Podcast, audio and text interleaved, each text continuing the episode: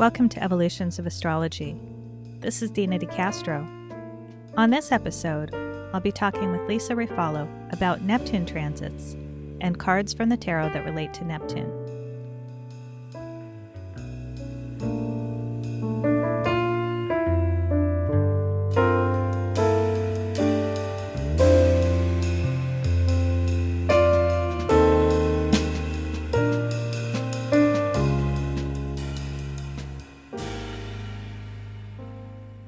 So, this is the second uh, similar episode that Lisa and I have done in this series. And we did a previous episode on Pluto transits um, just a couple, a uh, few weeks back. And I really think that th- this is an interesting uh, topic for a series. And we're ultimately going to go through each of the planets and look at how different tarot cards can bring imagery to the themes that are represented by the planet uh, by transit or just within the natal chart. So, in this discussion, we'll primarily be focusing on Neptune and its action through transits uh, and how that can be represented through different cards in the tarot. And then Lisa has created a special spread for um, looking at Neptune themes in one's life. So, enjoy the episode. So, one of the things that I was thinking about Neptune is some of the things that, like when Neptune goes wrong, mm-hmm. it seems like both you and I feel pretty much the same about New Age. Mm-hmm. We're somehow involved in it, mm-hmm. but I don't, want to. I don't know how to say this without sounding like a jerk. But go ahead, sound like a jerk. Be bold. Let your Aries shine. Yeah. there are a lot of things about the New Age that I can't stand. Mm-hmm. And some of it is this lack of discernment. Mm-hmm. I mean, I guess there are two major issues. Yeah. This lack of discernment and then lack of groundedness. Like yeah. this kind of debasement of the physical world. Yes. And both of those seem to be like um, potentially like Neptune issues, like Neptune gone wrong in some way. I would absolutely agree with you, both on the two things that you have a problem with in the New Age movement and with the fact that Neptune and Neptune gone awry or shadow side of Neptune can look like both of those issues. Um, for example, what comes to mind is you say the debasement of the physical are the ascension movements, you know, mm-hmm. which is very much akin to the rapture, really. Right. Mm-hmm. Uh, the idea that we should all be trying to ascend into our light body and, and leave this body. And, you know, not bagging on that, but just let's work on, you know, what we have to deal with here and now. You know, for my, that's my viewpoint. Right. It's like, we're in this body for a reason. Let's figure out why that is and figure out the issues that we have to deal with in being in this body before we start leaping ahead to when can I ascend. Mm-hmm. And Neptune, shadow side of Neptune, can be getting caught up in that um, that idea of getting out of the body in a negative way. You know, losing touch with what the body is and and the what can be gained from being in the body. Um, but you know, we we could go back and and look at what are the positive um, and shadow sides of a Neptune transit or just Neptune in general. So I mean I'm curious about this and I'm hoping you'll talk about it. Yeah. Is is there something going on in like the greater transit for the world that brings more Neptune or brings up Neptune issues like that? Because the new mm-hmm. age hasn't been around since the dawn of time.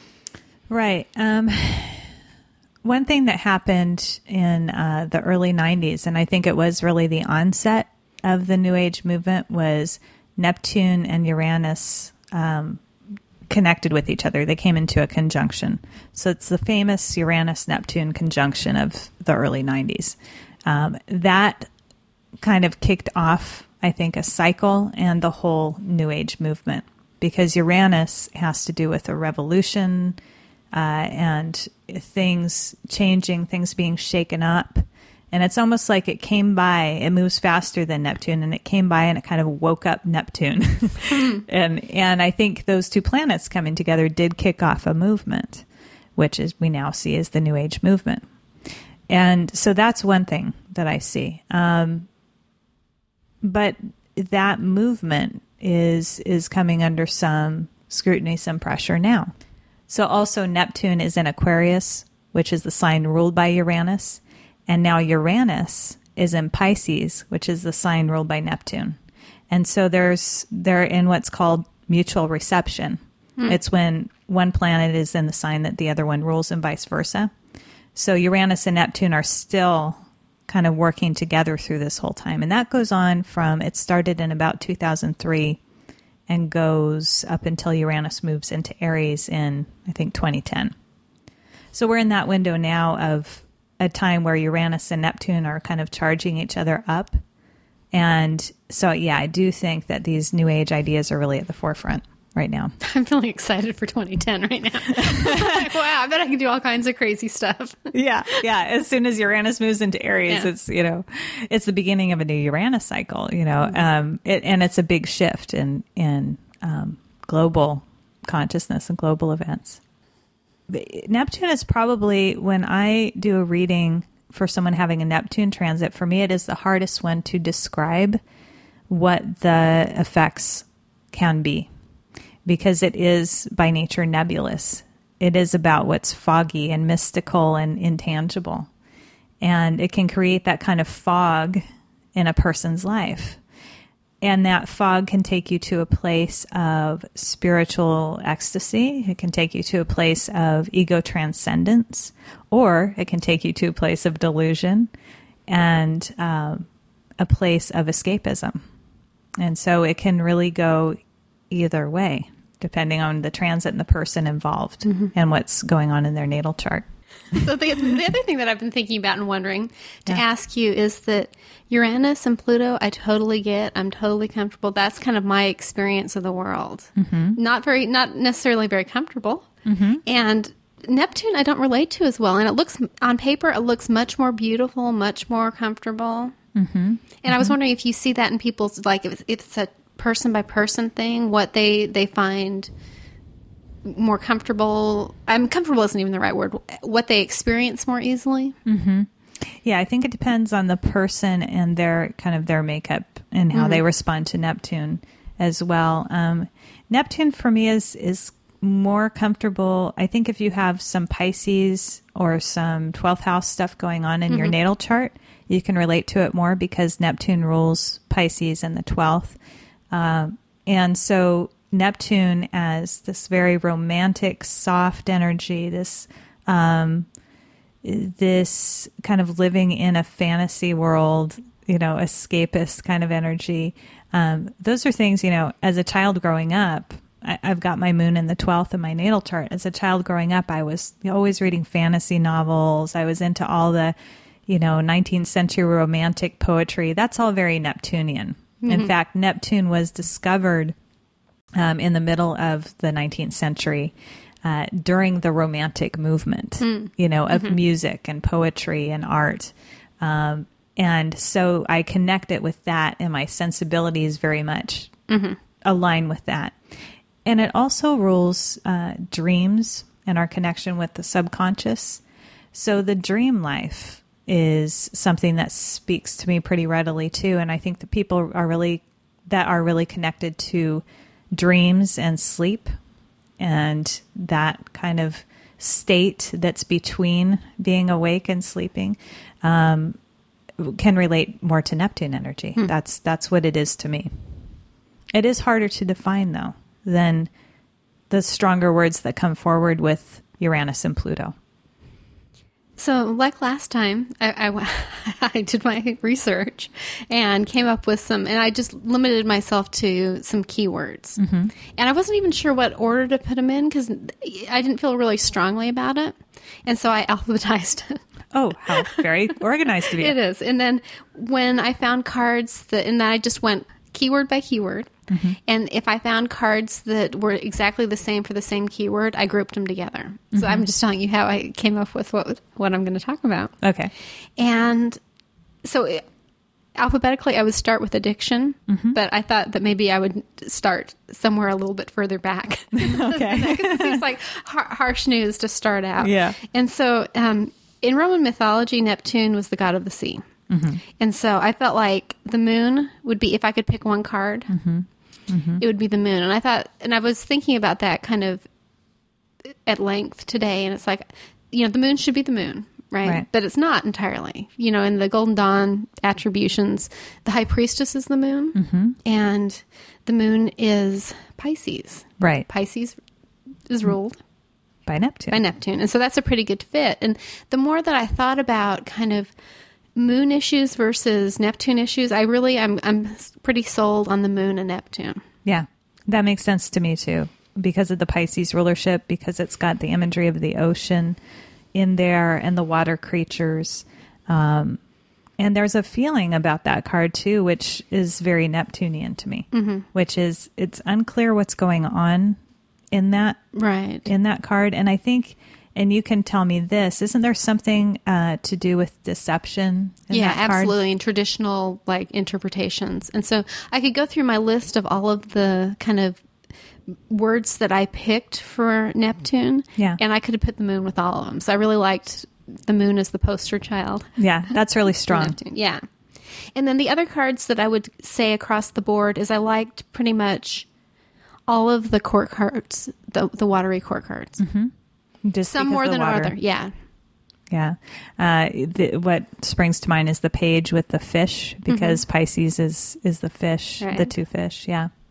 And I I, brought, I set this out just to show you because I thought you might find it interesting. So this is we're looking at a picture of a woman, and so this would be is an alchemical text from the Museum Hermeticum from 1678, and it, she's just the the white queen who's holding a moon, and then she has this kind of the same crayfish. Mm-hmm.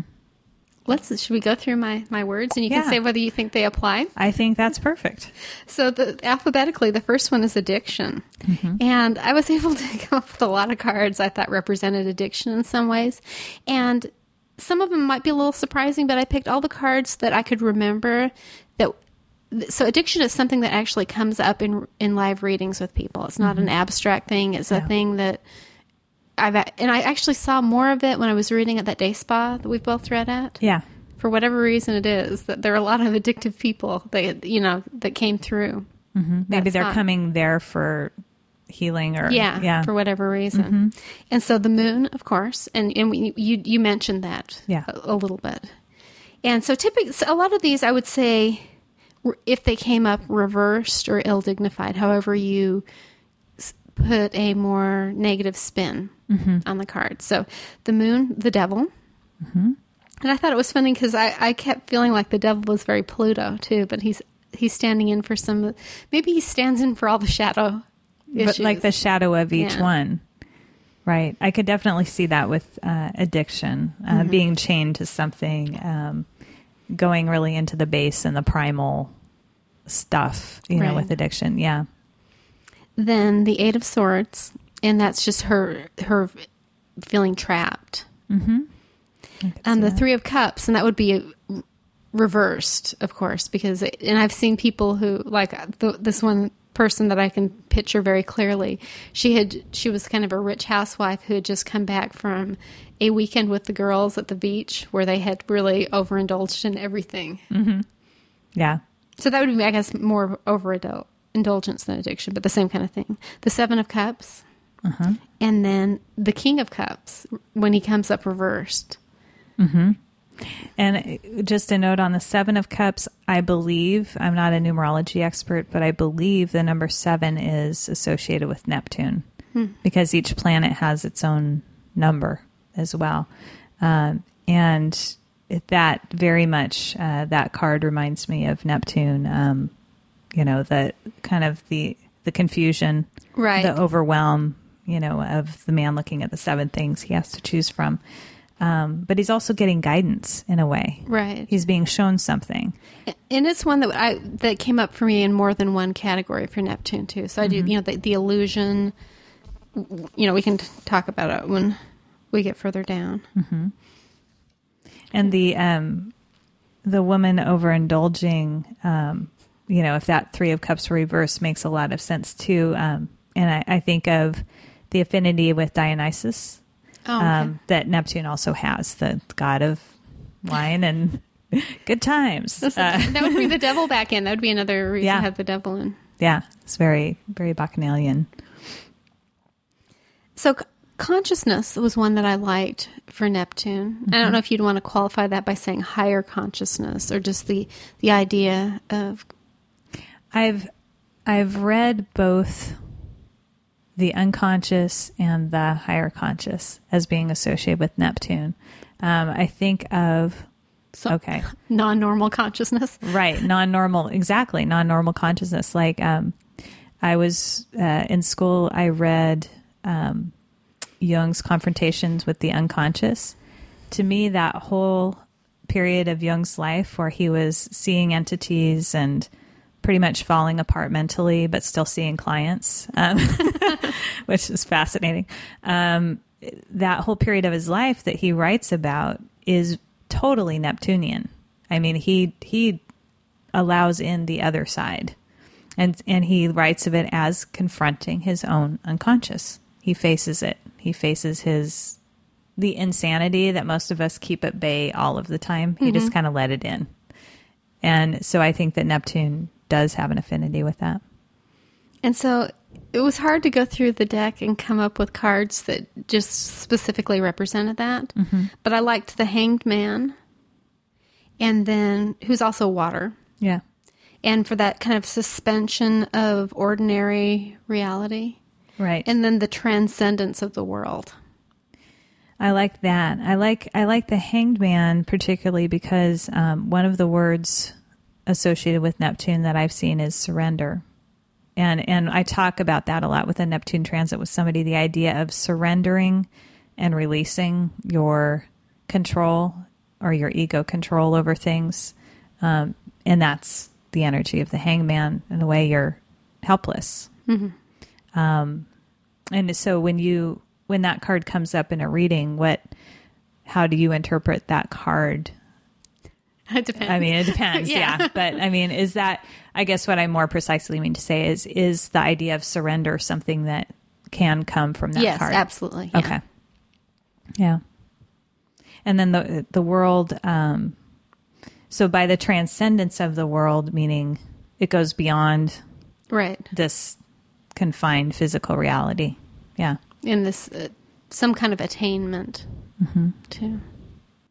So I have three piled together in the next category: deception, illusion, and the intangible. And the cards that I picked for that were the Devil again and the Seven of Cups.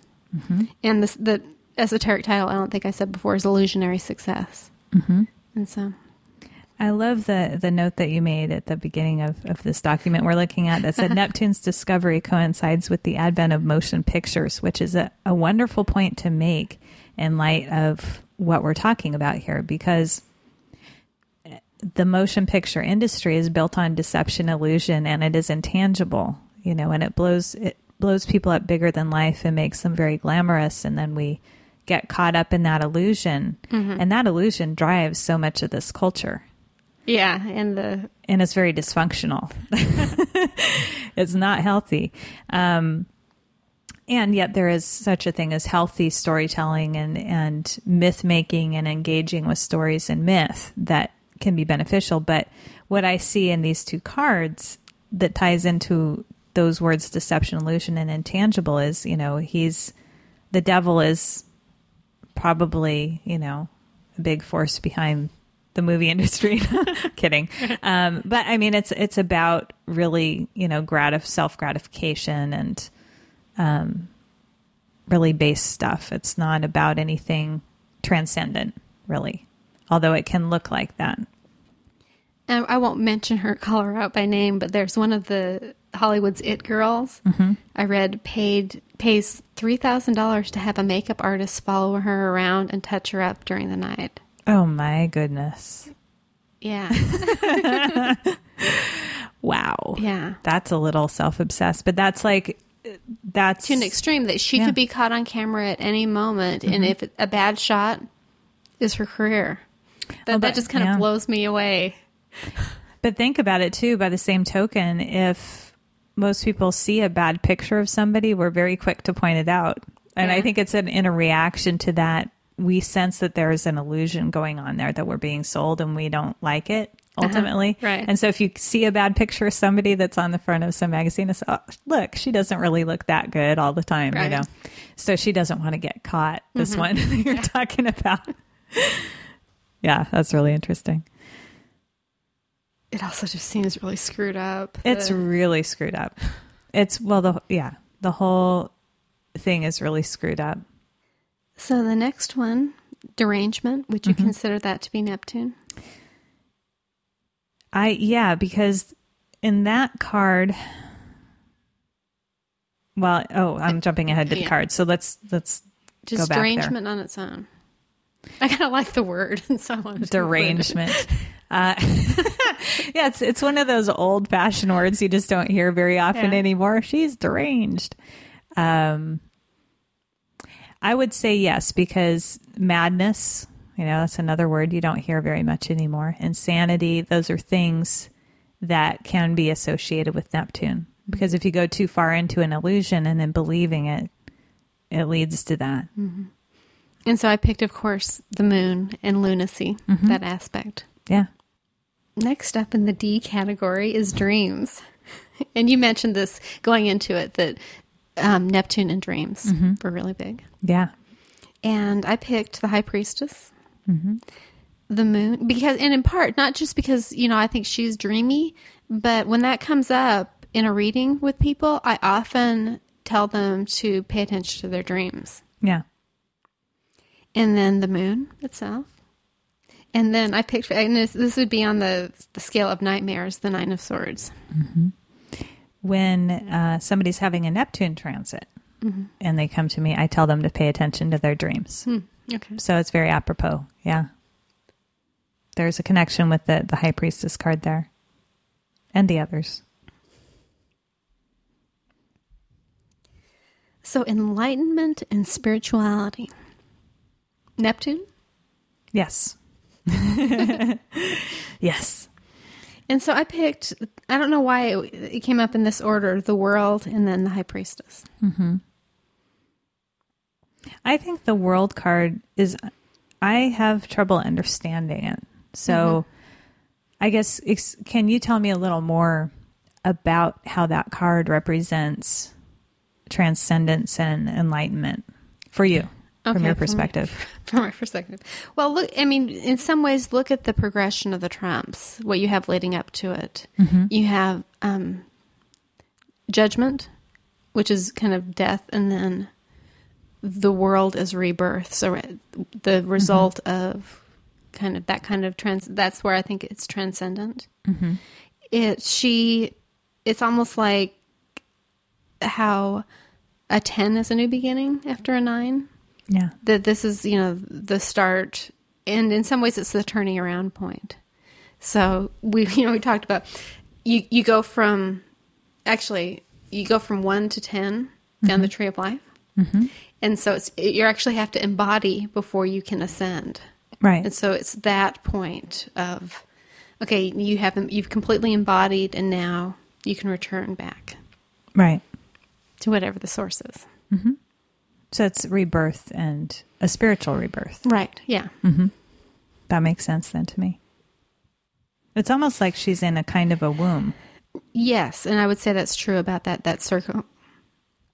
And other people that have shown up in that kind of circle with the evangelists in the corner are Christ, and then also Mercury. You mean being inside the circle? Being or- inside, being inside the circle with those four beasts around the corner. Mm-hmm. So just in kind of historical imagery. and those four beasts, as you know, are astrological. I'm, I'm assuming everybody knows that.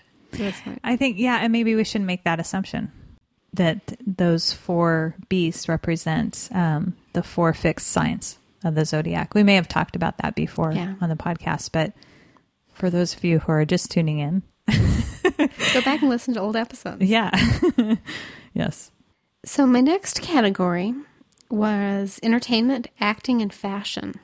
We kind of brought that in with deception because illusion and the intangible, because all of entertainment, acting, and fashion rely on those qualities. That reminds me of um, the old uh, witchcraft trick of putting on the glamour, is what they used to call right, it. yeah. Uh, and so I think of glamour in that very Neptunian way of it's an illusion. It's something you're making somebody believe that you look good, you know, when there's something underneath that maybe is not the same. And some people do have the ability, and it's there's a charisma to it that it has nothing to do with their just regular appearance. Yeah. Yeah, absolutely. It's like an aura that they're putting out. So the cards I picked for that, and there, I'm sure there are other ones, but um, the magician and the devil. Mm-hmm. Again, Yep. I couldn't go, I couldn't leave the magician behind for as an entertainer. Right. I have a longer list than I thought I did. so for fantasies, I have the Seven of Cups and the Moon. Mm-hmm.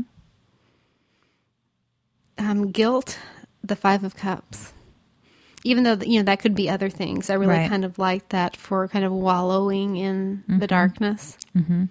Yeah, there's a, there's definitely a wallowing aspect to a Neptune transit or experience that, um, or kind of a victim feeling. And I don't. Maybe you got to victim. We haven't got to V yet, but um, oh, I didn't actually include victim, but okay. okay. So that to me goes with victim. guilt. I'll add that to this. Yeah, that makes sense.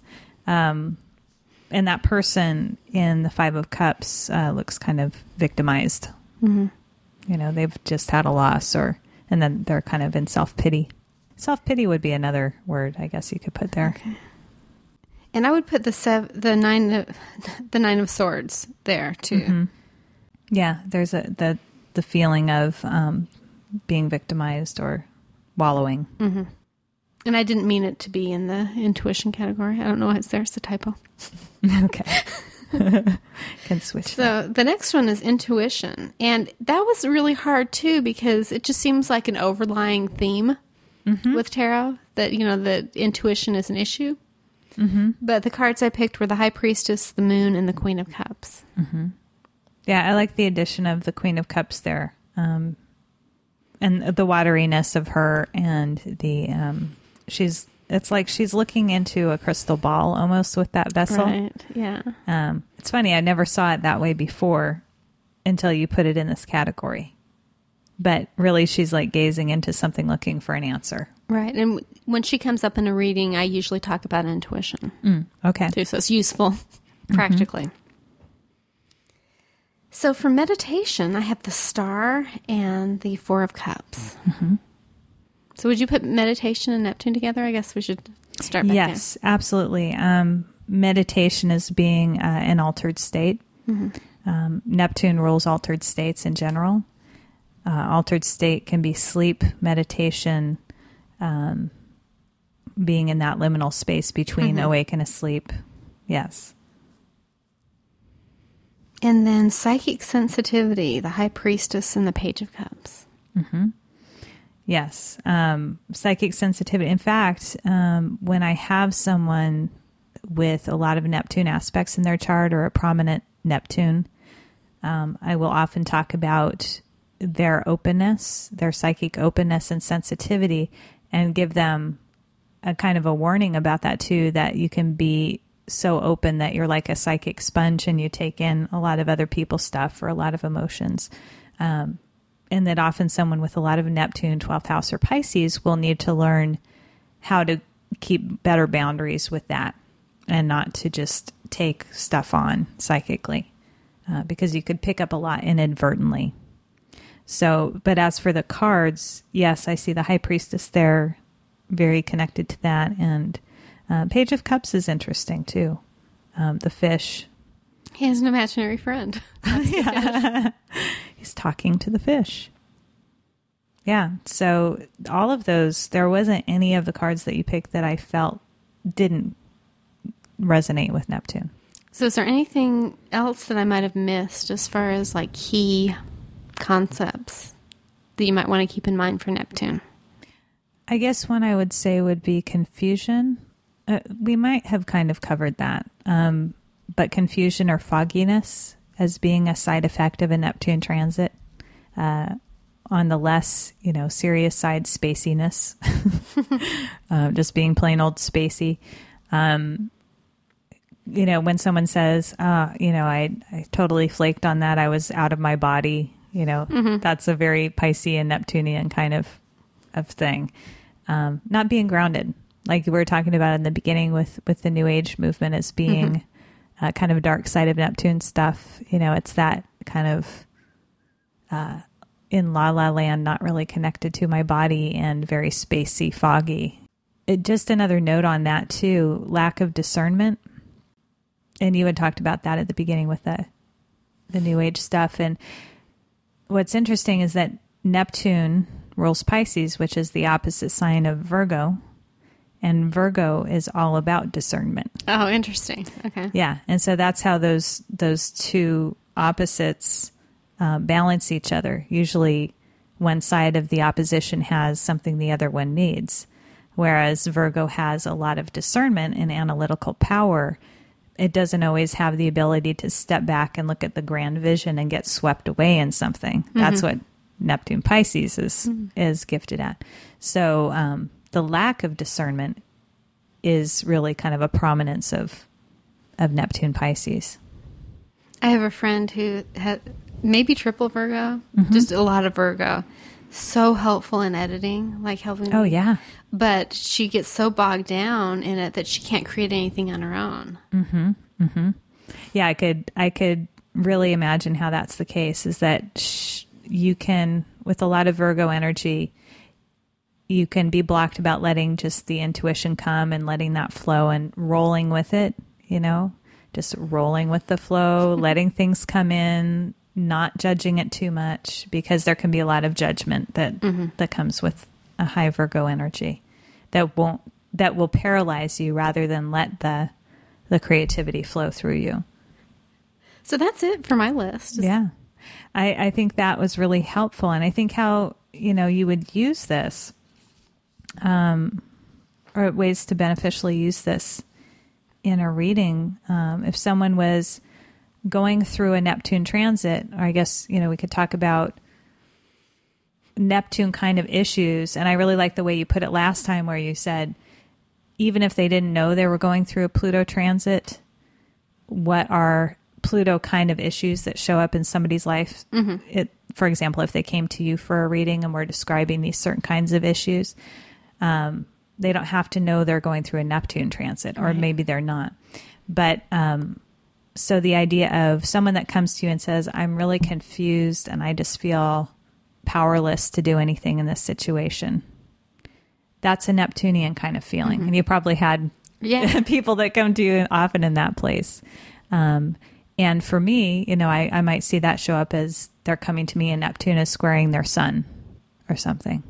And they're having those same kind of feelings coming up of depletion, of powerlessness, of I'm a victim here and I can't do anything, of mm-hmm. confusion, don't know, can't see a way out of the fog. Mm-hmm. You know, those are all Neptune transit kind of byproducts what I would do is, you know, I would steer them in the direction of embracing the the positive aspects of Neptune. Well, maybe it is a time to surrender rather than try to act, or maybe it's a time of um, letting go of your need to co- totally control everything and to let things unfold and see what happens and to trust in something higher. Or you know, maybe it's a time of um, going within and meditating and getting the answer that way rather than looking for externals to give you the answer. Um, and so I would imagine that often comes up in the cards as well. Yeah. I know that my response to like a problem I have is what do I need to do to fix it? And sometimes the answer is you have to accept it. Mm-hmm. Or you have to just wait or you know, Right. allow, you know, there's nothing you there's nothing you can do. Right. And that's difficult as a reader because as readers, it would be nice if um, there were an answer uh, or a way to fix everything for ev- everyone that comes Right, to us. yeah. But there isn't. And sometimes the, the best answer is to wait, to um, trust, to accept, to surrender. You know, sometimes those are the answers that, that are forthcoming. Probably the thing that probably comes up in as a reading issue more is, and I, I'm assuming I'm going with it. This is kind of an inept is kind of a Neptune issue. Is people coming to a place wanting more spirituality, mm-hmm. wanting to know what they should be doing with their life. Like Yes. what's what's the higher what's really the meaning of life and what should I be doing? You know, what is my I don't know what my spiritual path is. You know, what should I be doing to mm-hmm. you know and that's that's about this the spiritual aspect of Neptune. That's why it's connected with that word. And I I often you know have people come that want that kind of information, and that's also the kind of effect that a Neptune transit can have is feeling a call or feeling a pull to something beyond and not knowing what it is. You know, which is hard. It is, and you can't quite define it. Mm-hmm. And sometimes it's about releasing into that journey and going into your own unconscious and listening to your dreams and looking at the signals and waiting and seeing what's unfolding in your life rather than trying to act really quickly or make a decision or um, define yourself in some way. I think that's the tension often people feel. It's like, I need to be uh, this or that career choice, or I need to, you know, play this or that role in my life. And sometimes there are these liminal places in our life where we're in between, and yet we know we're supposed to be moving towards something else that that's not present in our current life, and we don't know what it is yet. That idea of like what is my higher purpose is what I designed a spread for. So Awesome. really a big deal, and I don't. I thought maybe we could both do it and I would love it. how how that turns out. 'Cause Yeah. And I feel a little bit on the spot. Like how you know, could you even design a spread to do it, and could you read for that? Mm-hmm. I don't know. So I'll describe what I came up with, and I took the symbol of Neptune, and the first card is just who am I mm-hmm. because I thought that that was kind of a good, you know, like at my core, you know, The wh- ego. Who am I? Yeah. And then it's crossed by either illusion or delusion, just so that kind of what I'm confused about, you know, what I don't know, you know, what I can't see Yeah. Is the crossing card. And then the three cards for the, so that's that's the the cross. Right. And then for what what, what do you call the t- the trident, the top part of that? The Neptune shape. Yeah. Yeah. The the for, the pitchfork. So I picked alchemical symbols just because I've been so like up to my eyeballs in alchemy Uh-huh. lately. And I I had them initially in a different order, but the the, the order that I want to do is first salt for the first prong, and that's what's contractive. And then in the middle, mercury is is changing, and then sulfur is expanding because I felt like those kind of corresponded to past, present, and future, as well as the alchemical Yeah. um, substances. so contracting, changing, and expanding. Yeah. Yeah. And I don't know how it'll turn out. It might be that we, we just read those three cards as if they were one card or look at the positional meanings or not. Mm-hmm. But that, that top part is supposed to be some commentary for us on what actually maybe a snapshot of our higher purpose or something Yeah. that we can kind of focus on. I love it. Let's give it a whirl. Okay. So, so I am the Eight of Vessels, which in the alchemical tarot is this potter, and pottery and alchemy had similar roots, mm-hmm. actually, or they're, there's, they have a lot in common, and particularly I think the glazing process it seems very alchemical. And so he, this one, it's it's a lot like maybe the, is it the Eight of Pentacles? in the the Rider Yes. Waite where the the craftsman is making making making and so Yeah. I am making containers for the subconscious really which is you know I feel like I'm making a lot of things that are tarot related right now Mm-hmm. So it's just making making different shapes getting better at it that whole thing that feels Yeah. that does feel like who I am right now Yeah, that makes sense to me for you. Um, and you're working real hard. uh, and it's funny. So we both got vessels. Um, and so I am the Knight of Vessels. Uh, and the Knight of Vessels looks like he is delving into the unconscious to find things out. It's kind of searching. Mm-hmm. And that does feel like where I am right now and who I am right now. It's I'm I'm going into myself more and trying to understand my own unconscious more and learning about the unconscious in general and how it mm-hmm. works. So, and what does the fish mean? Well, it's just like, well, the the fish is kind of a major mythological creature. You know, talking Yeah. to a magic fish. We kind of mentioned that with the with the page mm-hmm. in the Rider Waite deck, Yeah, and there, there's a whole like Celtic mythology for with that. the fish. And so it seems very shamanistic. You know, it mm-hmm. seems like talking to. I don't know if you want to say your higher self as a fish in the water. Mm-hmm. There's also very a very spiritualized um, creature too. If you if you pick Right. up any book on symbolism, which we could do if you wanted to, it's kind of interesting. Should we? Yeah, let's do it. Why not? Yeah.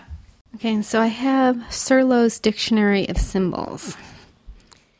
And in broad terms, the fish is a psychic being or penetrative motion endowed with a heightening power concerning the base matters, that is, in the unconscious.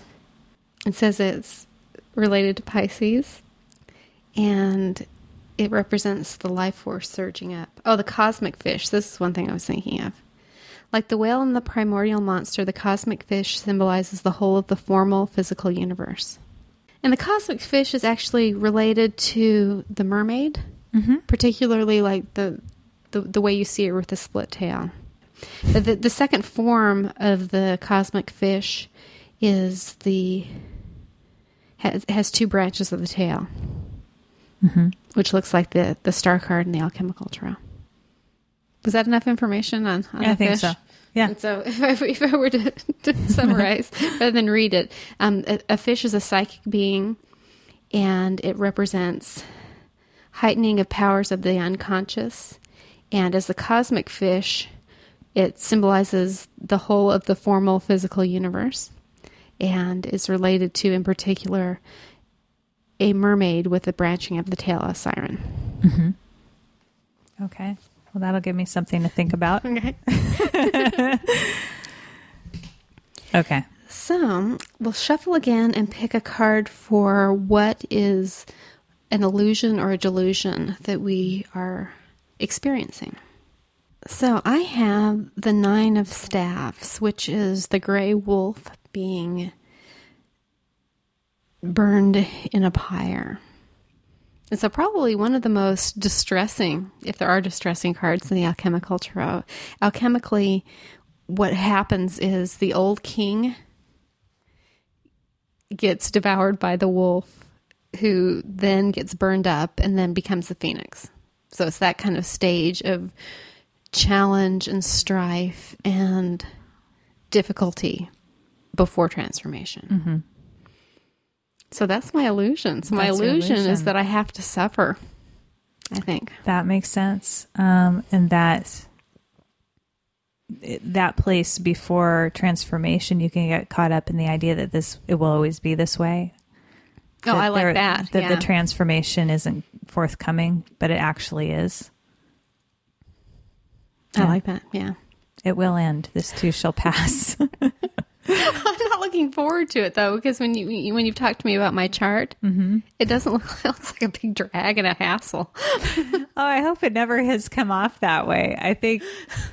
Oh man, yeah. Maybe I need to do another reading for you.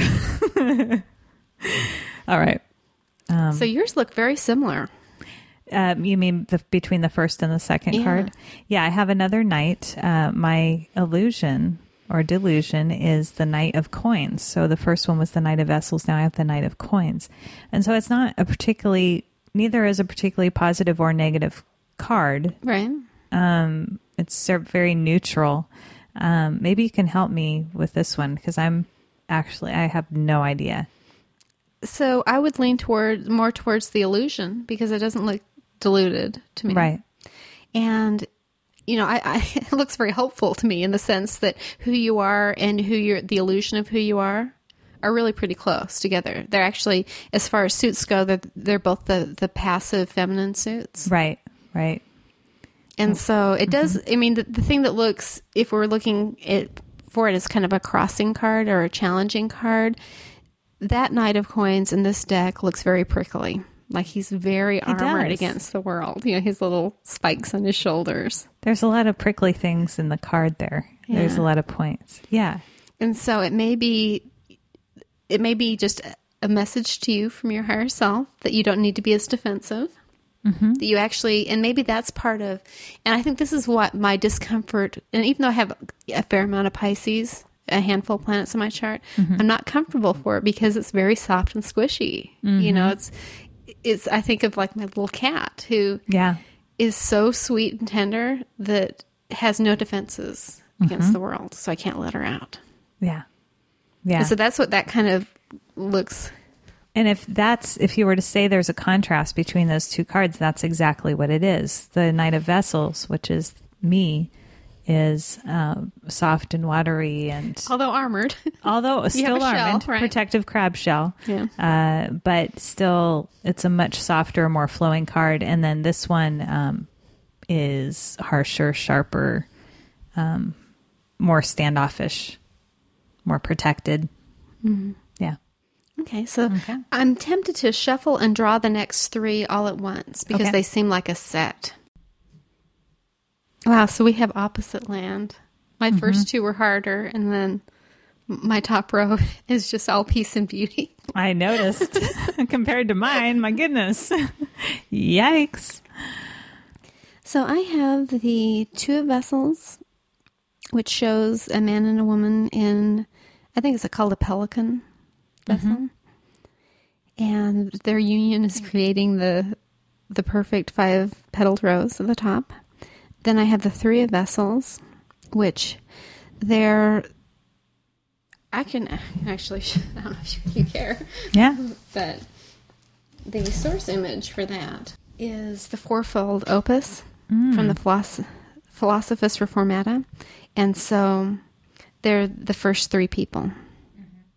And then this is the Lady of Vessels mm-hmm. who didn't show up, the Page of Cups. And so in general, it means a support group.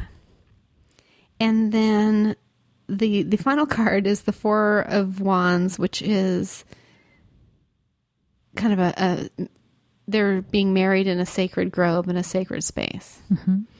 And so I'm such a recluse and an introvert. And what this is saying that some part of my higher purpose is love and community. Yes. Is- I see that pretty clearly. Yeah. You've got the male and the female represented in two of the three cards. Mm-hmm. Definitely the energy of love, attraction, romance, um, partnership. And that's in contraction, like keeping with, and then expansion over Yeah. here. And then the thing that's kind of mutable and changing is Support group, connected. community. Yeah. yeah. Yeah. It's all about connection and community. So I And need to embrace partnership. Mm-hmm. community and partnership. Well, think about your creative partnerships too. Mm-hmm. Um, you have some a lot of those Right. And when they're good, they're amazing. I had some bad experiences in my 20s with creative partnerships that were not good. And so I Mm-hmm. Didn't shied away from them for a long time. Yeah. Well, you learn a lot. I mean, the 20s is the time when we're all learning a lot. Right. But yeah, I, I totally see both the potential energy of creative partnership and um, a supportive creative community. Yeah, that's powerful. yeah. So hooray for that. Hooray for that. And then let's look at mine. Look at yours. Okay. So t- tell me what your cards are. Okay, so in the position of salt, which is what is uh, kind of currently contracted, uh, I have the five of staffs, and which is a hand on fire. Um, then I have in the second position, which is the Mercury position, which is what is changing. I have the devil, and in the uh, last position, which is sulfur, Sulfur and expansion. in expansion, I have the Seven of Swords, which is the fox kind of running away with a sword. Foxiness. Actually, Mm-hmm. you know, in the in the Rider Waite deck, it's the the guy who's either planting or carrying away swords, Mm-hmm. and so there's some of that same kind of. It's obviously, you know, he it was related in his mind Mm-hmm. when he's creating it. So these look harder. Gee, just a little bit. Well, let's say okay. So, you know, what's, and so the contractive is, you know, I was picturing that as kind of what needs to be decreasing or what needs to be solidified in some way. Mm-hmm. And uh, all of his fingertips are on fire, and it's almost like burning the candle at both ends. Mm-hmm. Is it okay? Could it be what comes to my mind is too much creative?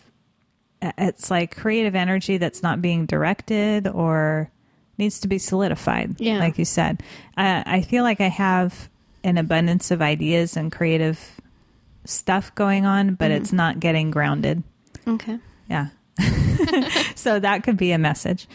Um, too many irons in the fire. Yeah. Is another Yeah, phrase that, that- that looks like a good description. of Yeah, that. too many irons in the fire. And the next card has some fire. Right. So we have the devil, and I really like this devil. The devil is not the hermaphrodite who is up a, standing on the back of the devil, Right.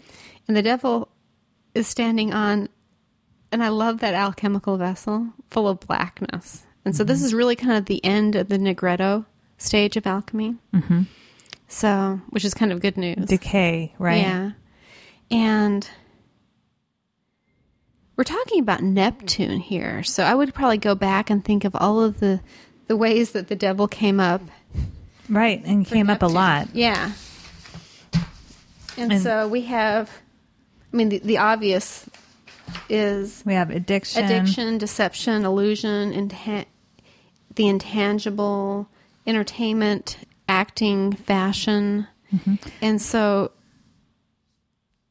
you know, I, I would say, you know, as a message to you from your higher self is that you should actually play around with that, Interesting. you know, because it's something that's it's in the changeable position. So in the alchemical function for Mercury is that changing between the states of being um, solidified and being volatile. And so, you know, it, evaluating things for their those qualities of deception and illusion, Yeah. and it can be used for for good or bad. And also, so perhaps also playing with illusions Right. and trying on different illusions um, And different glamours. and different glamours.